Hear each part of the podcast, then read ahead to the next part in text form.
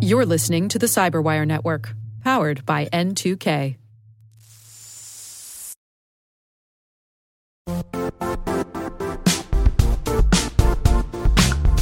Don't struggle to align your organization's cybersecurity with business risk.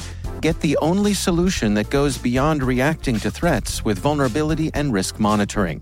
You need the next evolution of MDR, and only Critical Start delivers it. Critical Start doesn't just monitor and respond to threats. They put you in control by detecting suspicious activities, quickly responding to contain threats, and identifying your most critical assets and protecting them against vulnerabilities and exposures. With continuous visibility, expert guidance, and measurable risk reduction, Critical Start has redefined what it means to manage cyber risk. Demonstrate provable security maturity to your leadership while positioning your program to achieve the greatest risk reduction per dollar spent. Stop fearing risk and start managing it with Critical Start.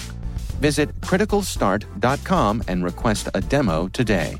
That's criticalstart.com.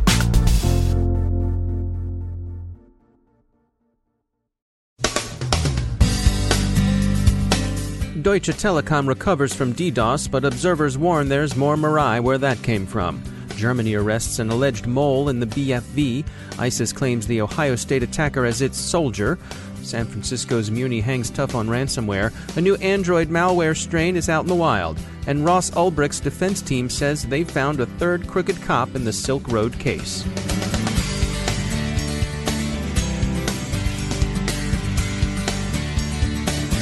I'm Dave Bittner in Baltimore with your CyberWire summary for Wednesday, November 30th, 2016. It continues to be a rough week in Germany. Deutsche Telekom has mitigated and largely recovered from the distributed denial of service attack that shut down nearly a million customers for a few hours Sunday, but the consequences of the incident are more enduring.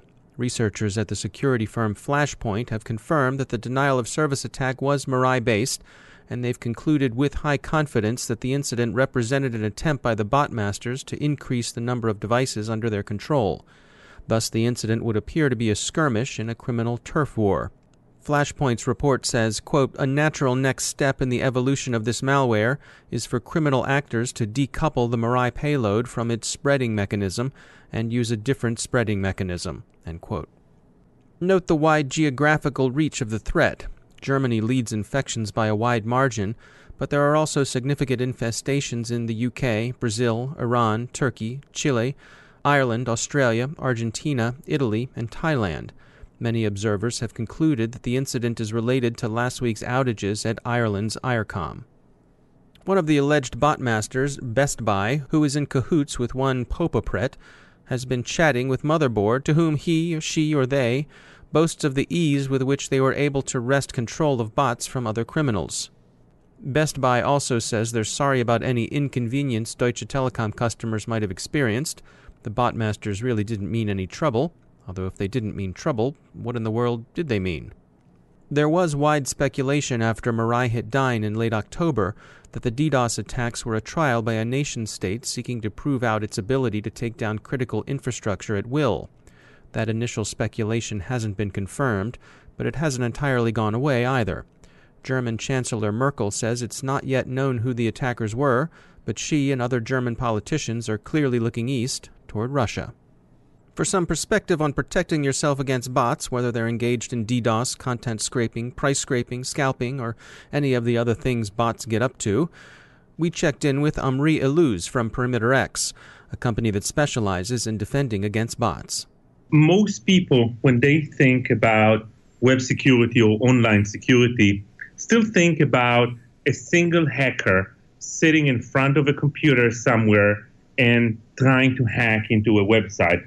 And, and that was true 10 years ago. But once attackers moved from being just uh, script kiddies or people that are doing this um, for their ego and to show off their friends uh, into the, the organized crime space, they also started looking into ways to optimize their hacking. So instead of sitting in front of one website for a few weeks to hack into it, they started scripting uh, their attacks. So every operation they can do manually, they now automate. They create a script um, and they just deploy that on something called a botnet. And now they can target thousands of websites. So a botnet is simply an army of machines that they control. What are some of the threats that uh, sort of suit themselves to these sort of botnets? The first one is what's called account abuse. Uh, any website with a user account system, meaning a login, create account, um, capabilities, is being abused by these bots. And I remind you, these bots are completely automatic. So it doesn't matter how small or how big the website, they would just run and try to hack into it. The, the second one is uh, uh, brute force. It can be with gift card or credit cards. An attacker would come in because he has now an army of bots at his disposal, and he can just try how many times he wants. He can go to the check balance page on a website and just try to put in randomly gift card numbers, seeing if any of them has a balance. Another attack that, attack that lends itself very well to bots is content theft. If you run a website, a commerce website, your competitor wants to know exactly when you start a sale, exactly what price you're selling it for, and what do you have in stock. So what they would do, they would use bots to pull every page, every item, every price from your website, uh, and they'll do it very frequently. So maybe once an hour, and they'll create a database of your entire website uh, without you even knowing that. What are some of the ways that, that people who are running websites can protect themselves against these kinds of bots? Today, especially since the IoT botnet, I'm, I'm sure you and, and your listeners have heard about that, the big IoT botnet. Oh, yes. We are shifting the focus into profiling the behavior of every visitor. So instead of looking at the signature of the request coming in, the IP or the rate uh, that it's coming, we look at the actual interaction of the user with the application. And I'm talking about things like look at the mouse movements, look at the clicks. If someone is logging into your website, he should be moving his mouse to click on the login button. He should be typing his password. If he's coming from a mobile phone, you should be able to pull sensor information, battery, accelerometer. If you don't see all of that, most likely it's a bot. So once you start looking at the actual behavior, it is very hard for them to stay hidden. That's Omri Iluz from Perimeter X. The other bad news out of Germany concerns the arrest of a BFV domestic intelligence officer. He's alleged to be an ISIS mole who was not only feeding the Islamist group information, but also helping plan terror attacks. His thinly pseudonymous social media activity jihadist chatter mostly, brought him under suspicion. ISIS has, in its online propaganda, now officially claimed the late alleged Ohio State attacker as its soldier. Investigators have found various statements threatening death to unbelievers in retaliation for their complicity in worldwide disrespect and repression of Muslims. Observers' consensus is that this was a matter of inspiration, not direction, and if so, that certainly fits the common ISIS pattern. Centrally directed attacks outside of the caliphate's shrinking territory have tended to be the exception rather than the rule. In a different case, a young man, Justin Sullivan, pleads guilty in a U.S. federal court to terrorism charges. He admitted to preparing attacks in Virginia and North Carolina. Those attacks didn't come off. His allocution makes for sad reading, disaffection drawing him toward fantasies of others' deaths, which in turn drew him to ISIS online propaganda whence he fell in the summer of 2015 under the influence of ISIS senior recruiter Junaid Hussain. Mr. Sullivan, aged 20, agreed to a life sentence, the maximum penalty for attempted terrorism. San Francisco's Muni transit authorities hung tough against the ransomware extortionists who hit it over the weekend. The FBI and the Department of Homeland Security have been helping them out, but more ransomware attacks can be expected. The same attackers, who may be Iranian, as there are thought to be significant Farsi notes on the attack server, have been hitting companies in the U.S. for several months. One of them paid up to the tune of $140,000. Veracode thinks the hackers are exploiting unpatched Oracle server vulnerabilities. A new Android malware strain, Gooligan, is out in the wild. A million Google accounts are thought to have been breached. More than 80 malicious apps are involved in spreading Gooligan, the name is Russian for hooligan, by the way. Call it Guligan if you want to sound like Ensign Chekov. And about three quarters of Android devices are believed vulnerable to rooting by the malware. And a final word on crime and punishment. Attorneys for convicted Silk Road proprietor Ross Ulbricht say there's a third bent cop out there on the case, in addition to the two already collared.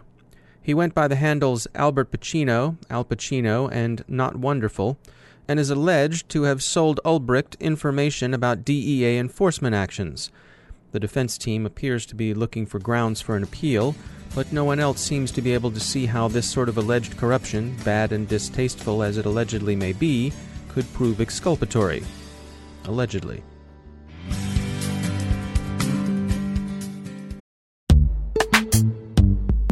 Every day, your IAM tech debt grows. Your multi generational services struggle to work together.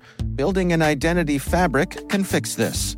It makes all your identity tooling stronger and allows you to connect any app to any service you want to use with zero coding, zero maintenance, and zero app downtime.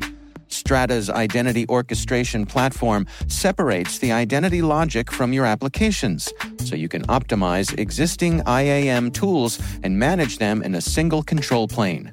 Now, every vendor, standard, and architecture work together.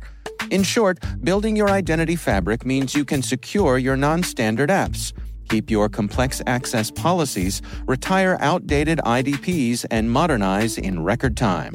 So build your fabric with Strata Identity and get rid of tech debt for good. Visit strata.io slash cyberwire, share your identity priorities, and receive a pair of AirPods Pro. Offer valid for organizations over 5,000 employees. Connect today at strata.io slash cyberwire.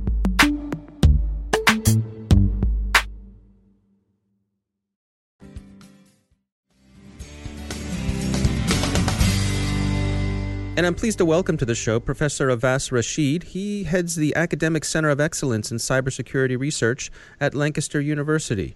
Uh, Professor, welcome to the show. Uh, by way of introduction, uh, why don't you tell our audience a little bit about yourself and the type of work that you're doing there at Lancaster University?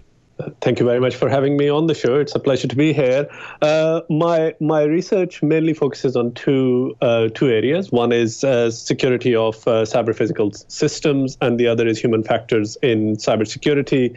Uh, the two, of course, overlap, and and very often we look at both kind of technical and and human aspects of security and how the two come together to create interesting problems and also uh, solutions. In addition to that, within our center center at Lancaster, we also work on security of large scale infrastructures uh, as well as a number of uh, privacy enhancing technologies. Take us through some of the, the research areas there at Lancaster University. So there are four uh, primary areas of research that we have. Uh, uh, the first one being security of cyber physical systems. Here we look at uh, security of critical infrastructures, uh, such as cybersecurity of power grids, uh, water treatment facilities, um, gas plants. these these systems are often now connected to the internet or have various vulnerabilities, and we specifically look at protecting these kind of systems. We are also looking at security of the emerging Internet of Things devices. Another big area of research for us is uh, security of large scale networks. Here we look at internet scale networks, including uh, the internet backbone itself. In fact, we have done studies on the resilience of uh, the internet backbone in Europe. Um, and we are also looking at security of uh, uh, emerging techniques such as software defined networks um, and um, as well as wireless sensor networks and mechanisms like that. Uh, do quite a lot of work on human factors in in cybersecurity, studying how the design of systems uh, perhaps impact humans' as responses to those uh, those systems, looking at issues of of usability, but also uh, how. Um, for instance, the human in the loop may be exploited by attackers by looking at uh, more sophisticated uh, social engineering techniques that attackers might deploy. Um, and finally, we look at privacy in very large scale connected socio-technical systems like, like online social networks, looking at both how we may have more effective privacy policies and their operationalizations in these kind of settings, but also how we may do things like privacy preserving, data mining, and um, new forms of privacy controls that might be more usable by individuals. All right, Professor Awais Rashid, thanks so much for joining us. We're looking forward to having you on the show.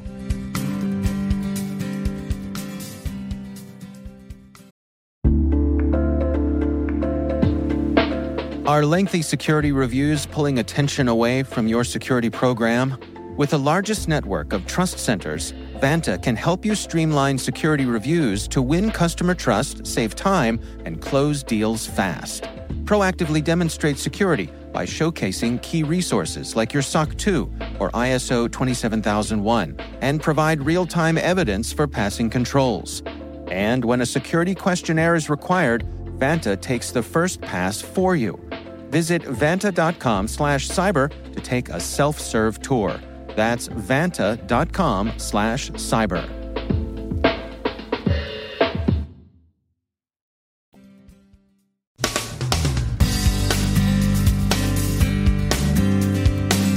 And that's the Cyberwire. We are proudly produced in Maryland by our talented team of editors and producers. I'm Dave Bittner. Thanks for listening.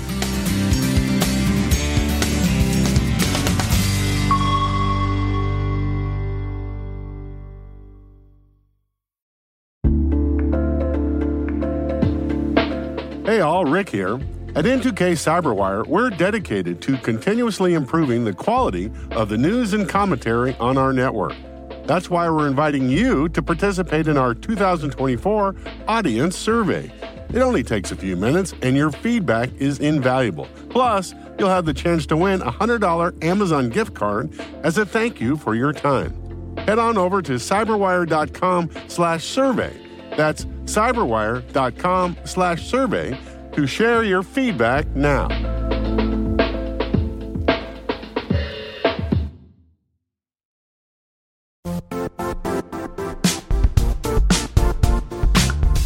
And now, a word from our sponsor, Zscaler, the leader in cloud security. Cyber attackers are using AI in creative ways to compromise users and breach organizations. In a security landscape where you must fight AI with AI, the best AI protection comes from having the best data. Zscaler has extended its zero trust architecture with powerful AI engines that are trained and tuned by 500 trillion daily signals. Learn more about Zscaler Zero Trust Plus AI to prevent ransomware and AI attacks.